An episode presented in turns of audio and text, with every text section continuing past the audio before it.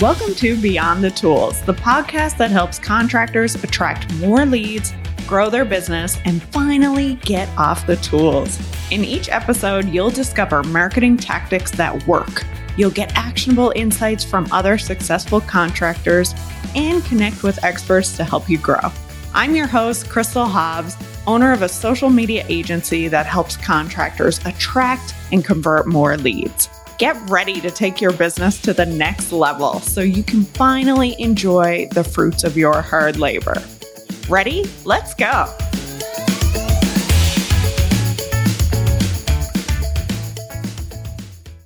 Hey, contractors, welcome back to Beyond the Tools. Today's topic is something that I think is totally underrated in this industry, and that is branding.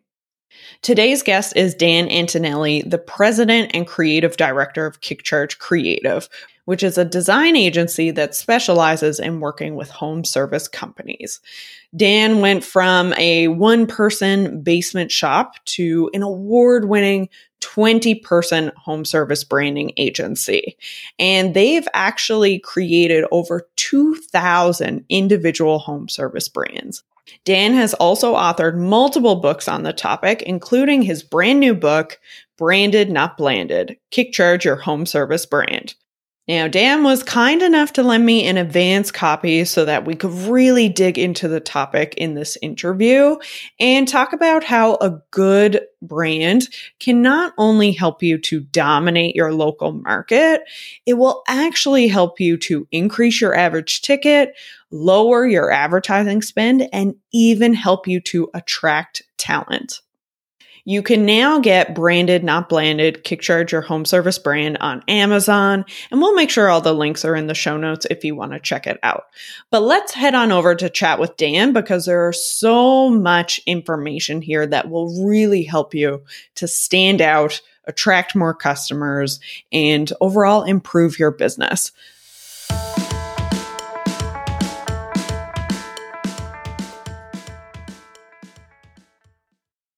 I am thrilled to introduce today's guest, Dan Antonelli. Dan, thank you so much for being here. Well, thanks for having me, Crystal. So, I'm really excited to dig into branding today and I feel like it's it's really underrated, but it has such a big impact in terms of your growth as a company and even with recruitment and stuff which we'll touch on today. So, I've been poring over your new book branded, not blanded. Kick Charge, your home service brand. And thank you for the advanced copy and let me take a little sneak peek there. Glad you liked it. So, you know, when I talk to a lot of home service business owners, a lot of times they see branding as an expense and not really an investment necessarily into the business. So, why do you think branding is so important and how can it make an actual impact on your growth? Yeah, I think people sort of misunderstand how it affects everything. Um, so we look at branding as really the foundation for their marketing. Um, so if you can get the branding done well and done in a manner that communicates all the right things, um, then the rest of your marketing is just going to work that much better. Um, so everything from you know your your your digital strategy to um, how it affects even just average tickets and being able to charge more. You know, the whole idea of what what brands do is to really try to control what a consumer feels and believes about your company before you actually are there to perform a service. So if we can have them believe that your company is more professional, more knowledgeable, uh, better trained, uh, will be around a long time if something goes, all those sort of values, then the consumer feels better about the experience. They feel better about maybe if you are priced higher than someone else. They feel there's a reason why maybe you were priced uh, at, at that point. So we're really trying to control what they believe about a company before they get there and ring the doorbell. And then after they ring the doorbell, then you kill it on service, you kill it on on on how you work in their homes and all those other best practices. I'm looking more so at how do I set the expectation of what that deliverable would be if they chose to do business with you. Um, so that's really, you know, the basis of really what we do is really try to create an impression of the company before you have the opportunity to get there. And we also try to create brands that are unique and disruptive and sticky so that the impressions that are repeated over time throughout the community, mainly through truck wraps and things like that, will have people remembering your name when they actually need service. So on the digital side, like we talk about winning on the streets and the concept of winning on the streets is just rooted in the idea that instead of somebody, you know, having to go Google and type in heating repair near me or heating repair in a zip code or something like that, that they actually just type in the name of that service vehicle that they continue to see in their community and the impression that it left in their mind. So we see a lot of really great results, even from organic searches and branded search terms increase dramatically because people know the name of your company now. So instead of blending into the community with, you know, a white van like everyone else has got, you know, you do something that's more unique, more memorable, and that of course you hope will be in their minds when they actually need service. Yeah, absolutely. And I'm sure at KickCharge you've looked at hundreds, thousands of brands what do you think most businesses get wrong when it comes to their brand? Um, they get a lot wrong. um, so a lot of times I think they're not also keeping in mind who the target is, right? So so women comprise probably 70 to 80% of the decision making in a typical home, right? So brands need to communicate to them. They need to address their concerns, their feelings, their emotions, um, and their worries, right? So the, the thing about you know even just controlling that first impression like you see sometimes guys use mascots and and they'll have a mascot that is like super muscled and the guy's running towards you and he's carrying like a pipe wrench in his hand and honestly he looks like he's going to beat the hell out of somebody you know and so you're already sort of communicating something that is off putting, right? So you're putting a message out there that may make a woman feel at ease about the prospect of actually hiring you. So those are really important aspects to consider. So it's not about even what the owner likes. It's not about what appeals to him or her. It's it's about what appeals to that target audience. So I think a lot of owners get it in their head that they have to like like they're the audience. And it's like no, like it's an audience of one. Let's think about the audience of all these people that really are the buyers of your service. And what does it look and feel to them about the experience they might get if they hired you? So I think a lot of people, when they started their company, did it the cheapest way possible. You know, they bought a van and then they had, you know, a local guy do a real quick logo or a clip art logo. And then they got out and they started doing it and they started growing. Um, but they never f- kind of fixed that deficiency. Um, and so sometimes you have this mentality too that as they've grown, that sort of perpetuates the myth that they should continue doing exactly what they've been doing, right? So, like, oh, why would I change now? Because I've been successful using the same logo for all these years. And, and we always look at it and say, well, dude, like, imagine how much more success you would have had if you actually had a better brand you know, and what that have meant for so many other different things, not just revenue, but you know, again, recruitment culture. There's there's so many other aspects that it plays plays a role in. But you know, a lot of the clip art logos you see, um, is really not communicating, you know, the things that are you know really important for that consumer. So we really want to make sure that they feel something positive about who you are before you get there.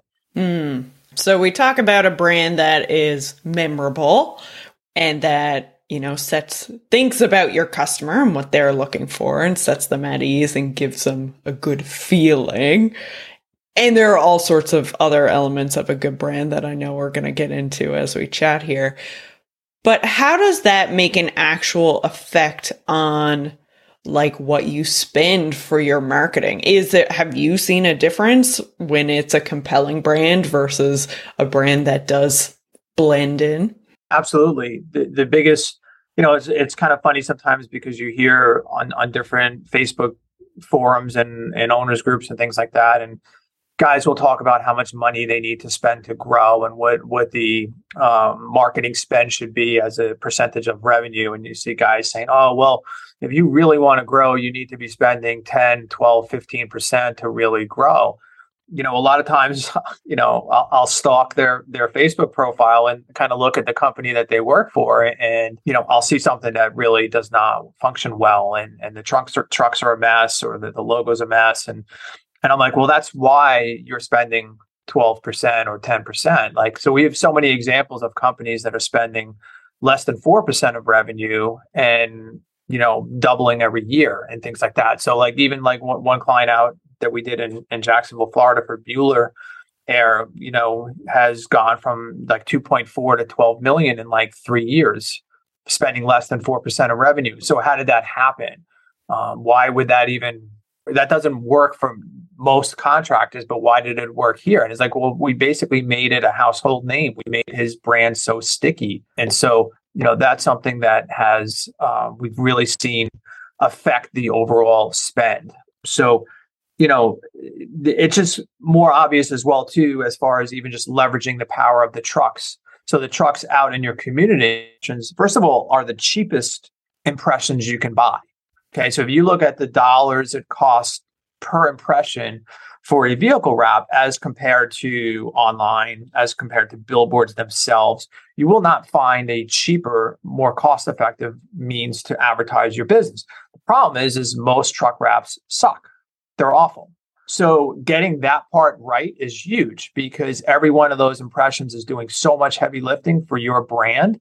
And when they're done well, they really do stand out in the marketplace, especially among a sea of so many poorly executed wraps that don't integrate brand properly, that are illegible.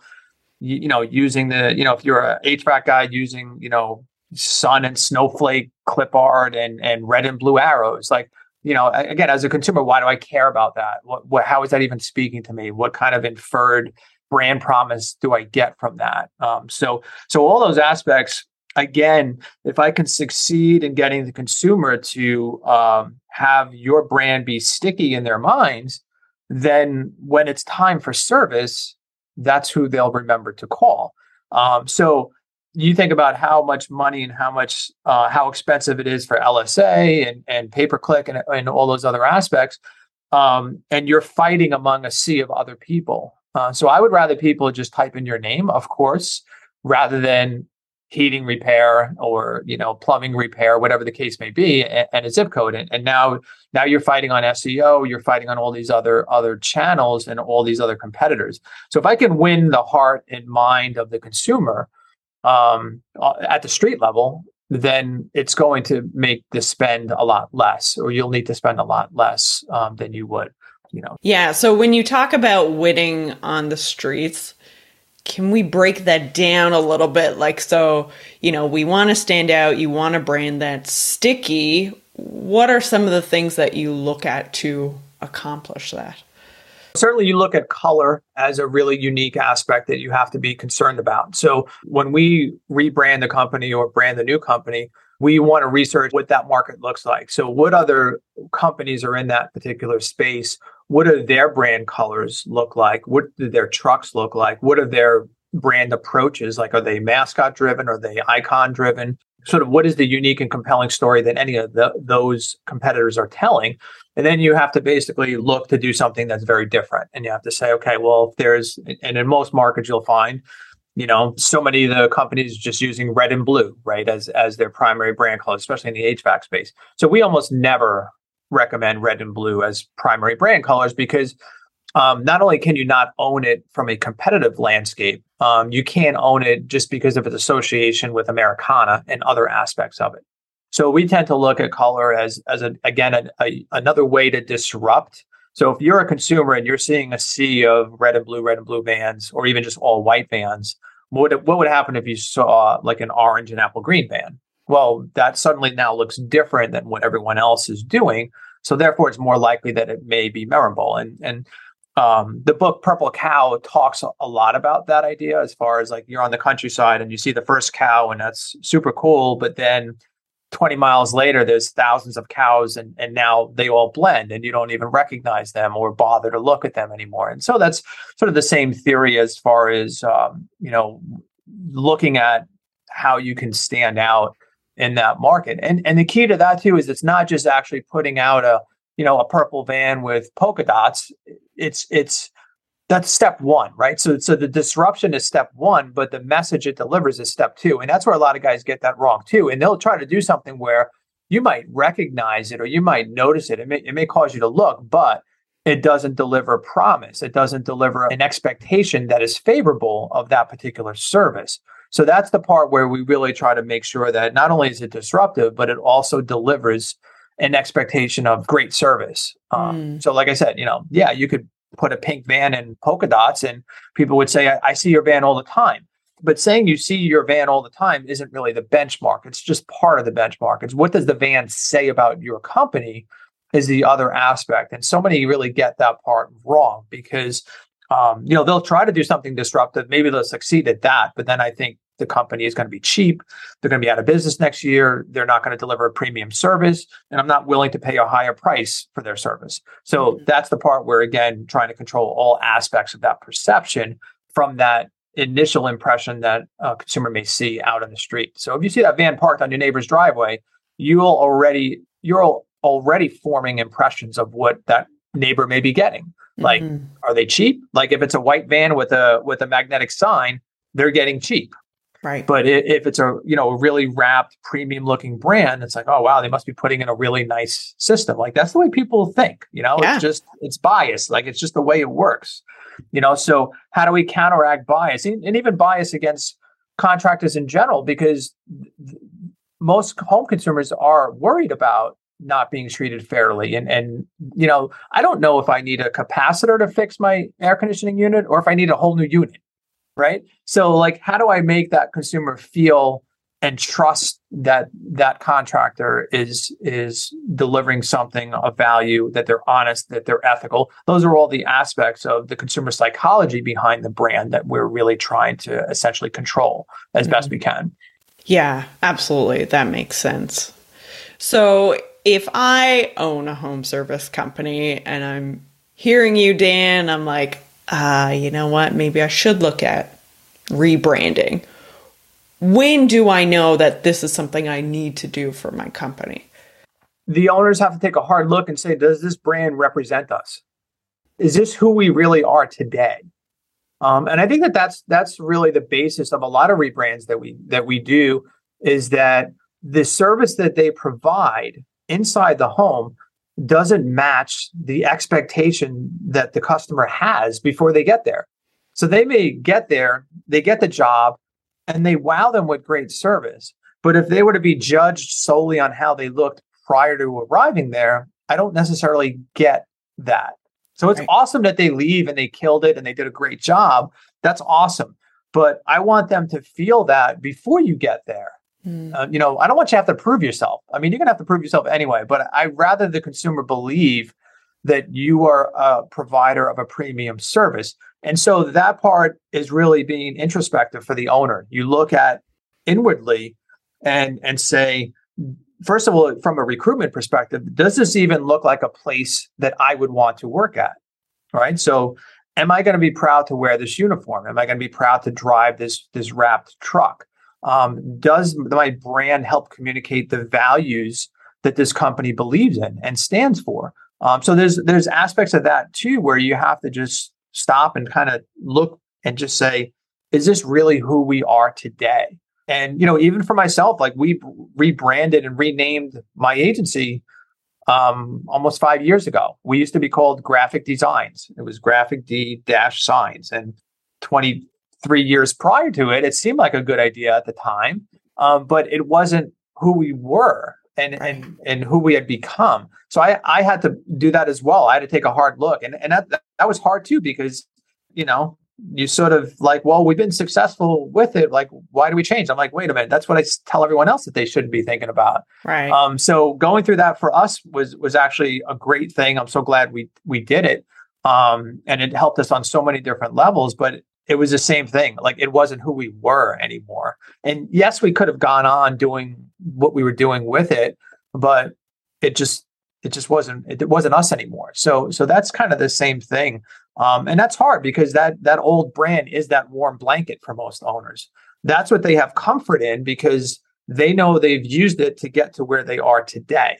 Mm-hmm. So it takes guts to say, I am going to pivot and essentially sort of not throw away, but basically start with a new brand and refresh and and do that. And and a lot of companies never get to that point. And it's and it is largely because it's a comfort level. Um, and so it's very easy to tell yourself, well, uh, there's no reason to change because look at how much success we've had with what we have. And like I said, I always look at it and say, well, yeah, it's admirable. Like, I think it's amazing how successful you've been with that brand, right? Because it's awful.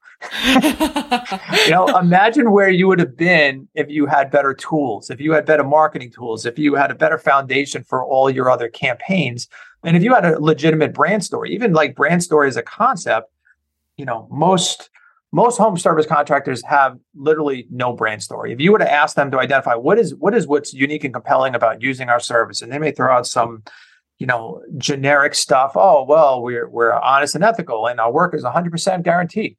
Like, like, dude, at this point, everybody's work is like 100% guaranteed. Mm-hmm. Like, that's like total BS as far as what the consumer wants to hear. Like, they've heard it all before, and it, it's kind of meaningless at this point. Yeah. So some of these companies legitimately have no brand story. There's no compelling reason. Um, so what do we do? How do we overcome that? We just spend more money. Like we spend more money on marketing, just trying to hammer something to get people to remember to use us.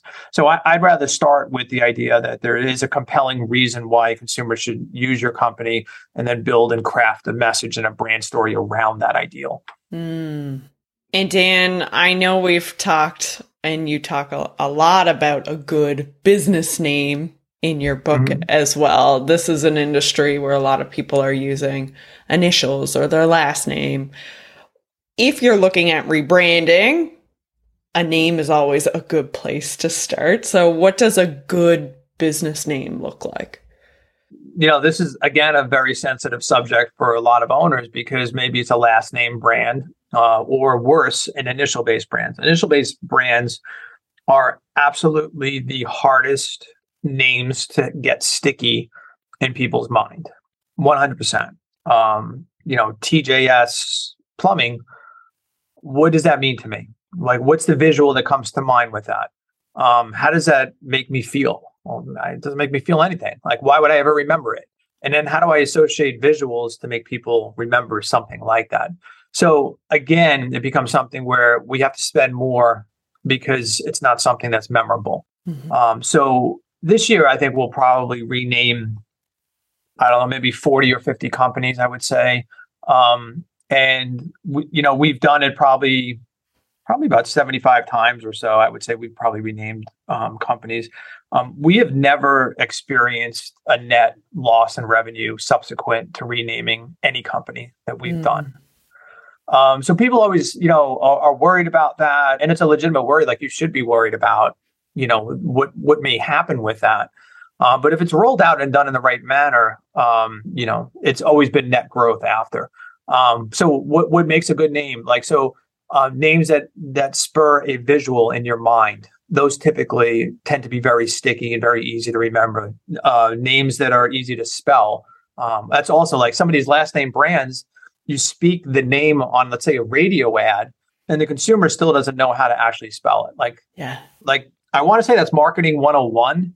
Um, but there's still a lot of companies that have names that you don't know how to spell.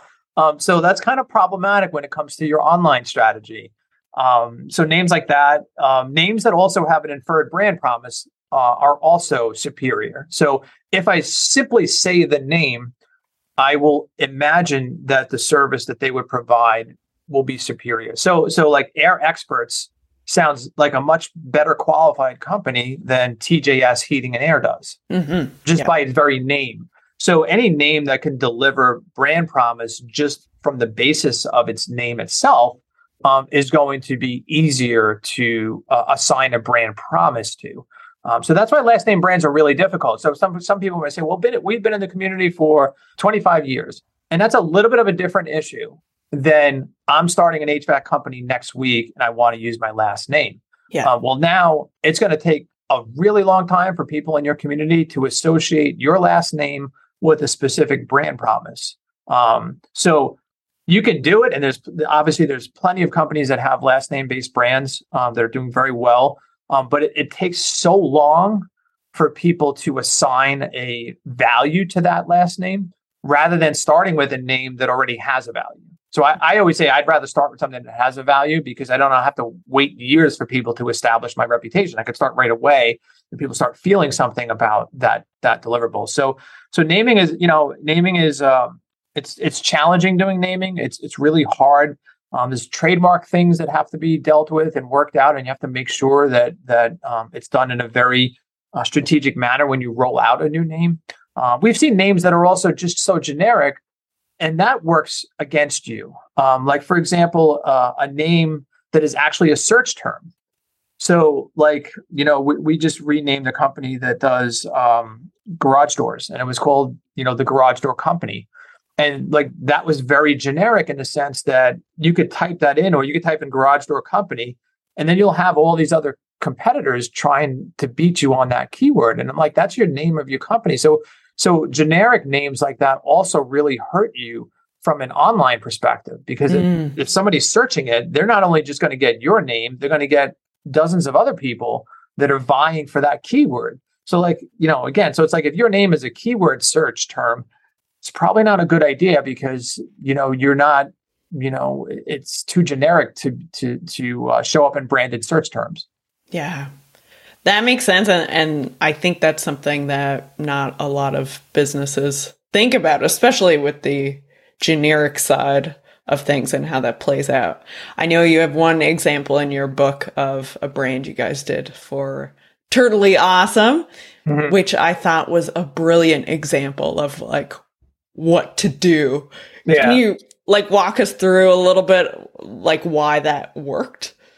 Um you know, listen, that w- that was a name that we pitched and I remember pitching it to the owner and um th- this this the owner was just like very much I, I, think the best relationships we have with clients are ones when they really, really trust us, right? And they and they really believe in what we do. And and uh, but I wasn't sure he was ready for it you know, because honestly, it takes guts to do that. Because like you look at more traditional names for HVAC companies, and that's out there. Like that's not like a mainstream kind of idea. Yeah. Um. So I remember pitching it to him, and I'm just like, listen, you know, are you ready for this? Like, can you handle this? Um. And he's like, yeah, I'm totally into it, and I'm totally on board with it. And then we wrote the tagline for him, and we knew that the wrap itself was going to be thematic um, and that we were going to have like this mascot with the turtle and everything. And and he's crushing it. Like he's doing so well. He's he's in Florida, and it's just such a fun name.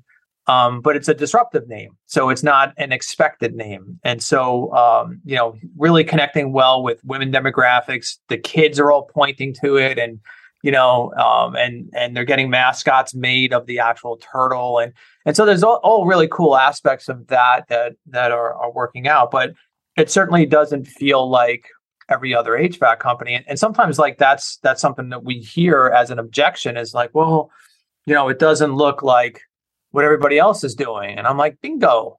That's exactly yeah. what we're that's what we're going for is we don't want to look like every other HVAC company. Uh, but the natural inclination of some owners is to sort of go back to that safe space because they see what everyone else has been doing. And then we're coming in and saying, if they're all doing that, we're going to go the other way. And so again, it's that comfort level. It's it's like having the guts to go sort of zig when everyone else is zagging kind of idea, if mm, that makes mm. sense. Absolutely. I love that. And that's a great example. So anybody listening right now, you need to go check out the book so you can see what the Turtly Awesome brand looks like. yeah. Yeah. We did their website too. It's a pretty cool website. And again, the website, if you read the website, it's fun to read. Like most HVAC websites are not fun to read. Yeah. you know, they're written for an SEO perspective or they're written for like an algorithm.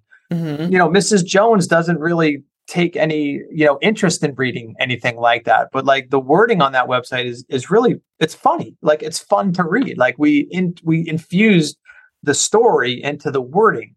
Um, so I think that's another aspect too that like you see a lot of generic websites that you know again from a company that doesn't have any any real story or a compelling message to send they all sound the same. Mm. they'll say the same stuff. Um, so when you go on a site like that and you read the words it's almost like you want to read more of it because it's you know our writers love to use a lot of puns and things like that. So it's kind of fun to read. So they get a you know a, again a very good sense of personality. So you, you go on a site like that and then the, the the they come to your home to perform service I don't think you're setting the expectation that this is a company that's coming here to rip me off. Yeah. You know, it's like here's a company that's really fun. they're very astute in what they do, but they're doing it in a way that makes me feel comfortable um, with with the service. Mm-hmm. Um, so yeah, that's a great example. Like I, you know, like I said, um, working with him was just really fun and uh, you know probably one one of my favorites that we've done. And that was that was that was a, a new company that that had started out there. They were previously called King I think they're called King Heating and Air or something, something like like I can't even remember what they were called, which shows that it wasn't really a good name to begin with. yeah. well, nice work on that one. So, Dan, I know most of our conversation today has been around how a good brand can affect how consumers feel about your company. But I know you said one of the surprising things is how it can affect your culture and your team. So tell us a little bit about the importance of branding when it comes to the internal company. Yeah, absolutely. And, and I'm going to use an example of a company that we renamed and and, and rebranded um, in upstate New York. They were previously called, um, and this is the problem. It was TJM Mechanical, T something mechanical, right? So they were they were uh, focused on commercial, and they wanted to move into residential. Um, and we renamed them Grasshopper. Okay. And we learned about grasshoppers and the fact that grasshoppers actually can only move forward. And so the tagline, forward is a way of life, became not just a tagline externally, but internally as well. Um, and from a cultural perspective, that has been a really huge part of their success. Um, and they and they've gone from I think again less than a hundred thousand in revenue for residential to I think they're projecting four or five million dollars 18 months later. So really crazy results, crazy numbers.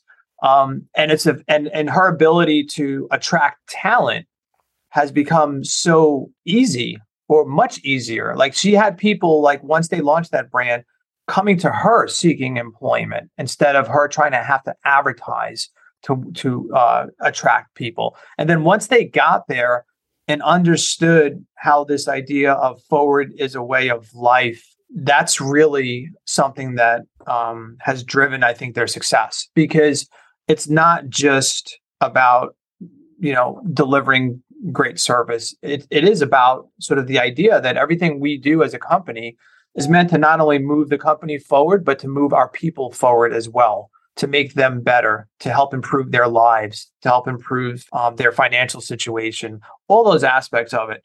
Um, and so I think a lot of owners look at brands or rebranding as something that is is meant to be um, external in nature, and and for a large part, certainly it is. Um, but what we find and hear later on is that they didn't really fully understand from a cultural perspective how much it was going to change their internal culture. So it sort of becomes this inflection point and it sort of changes the trajectory of the company. And recruitment becomes easier for sure. Retention becomes easier. And, you know, of course, you have to live up to the values that this new brand is, is exuding. And I think you have to have always have great leadership to instill those values. Uh, but it certainly does help shape or reshape culture um, and give them an idea of really what the mission is.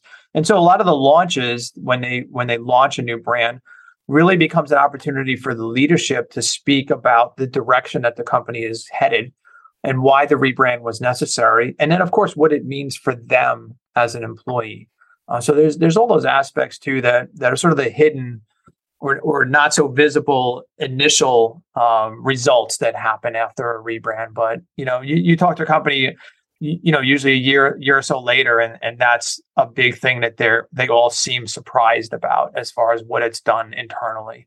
Because you you know you hear companies a common plate and i'm not saying that this is always true but you know certainly a common complaint is we can't find any good people. No one wants to work here. No one wants to work hard or whatever the case may be. We can't find anyone. And then again you you you view what they're presenting and you say well i wouldn't want to work there either you know, like it doesn't look like a place I want to work at, whether it's just dated branding, dated trucks, you know, uniforms I don't want to wear, like any of those things, they, are all going to play a role in, in, that. So sometimes, again, that inward uh, being introspective and saying, well, is it a place I want to work at? You know, you work at, walk into our office here, and see the way that we've branded our space and the setup that we have and you know it, it's it's really nice it's a it looks like a place i want to work at and that plays a big role like when you walk into the the conference room of an HVAC company, like all the walls branded? Is there messaging about the vision? Is there messaging, you know, about you know who we are as a company, what we believe in, what our values are, like all those things? Are, are any of those things there, or is it just like all white walls and you know it's pretty bland? And so you know the wall wraps has become like a really big part of our business too because we we love it after we do the brand that we get to design some of these wall wraps so that w- when people walk into the space they're immersed in the brand as well. And um, you know, again, I think if you're you're a potential employee and you walk into a space and you interview in a conference room that that has these messaging, you're going to walk away with a you know a, a feeling about this company and, and what they stand for. Absolutely, and I think especially given the labor shortage and all the challenges that all companies and the trades are facing, this is such an important piece that I don't think many people even realize. So I think that's amazing to see how it's impacted some of your clients with their recruitment and retention. So, Dan, I know that there is so much we could cover here, and you go a lot deeper in your book when it comes to these concepts. So, where can our listeners learn more about the book, connect with you, and learn more about Kickcharge Creative? Sure. Well, the book sh- should be available hopefully um, mid to late September. Uh, it'll be on Amazon. It'll be on Kindle. It'll be on iBooks. And you can always actually get the book on our website too at kickcharge.com. Uh, and if you want to learn more about us, obviously you could go to that same address too and learn more about what we do. Amazing. Thank you, Dan. And we'll put all of those links in our show notes as well to make it easy to connect with you. Awesome. Well, thank you so much. This has been such a value packed episode, and I really, really appreciate you being on the show. Thanks for having me, Crystal. Hey guys, just wanted to say thank you again for listening to Beyond the Tools. I love hearing from our listeners and knowing what topics, what guests, what's resonating with you from these episodes. So if you want to share your feedback, please do so. You can DM me at Reflective Marketing on Instagram, Facebook. We're also on Twitter, LinkedIn, TikTok, wherever you want to. So at Reflective Marketing. And if you are enjoying the show, please go ahead and leave us a review. It really, really helps us out to spread the word to other contractors about our podcast. So thank you so much again.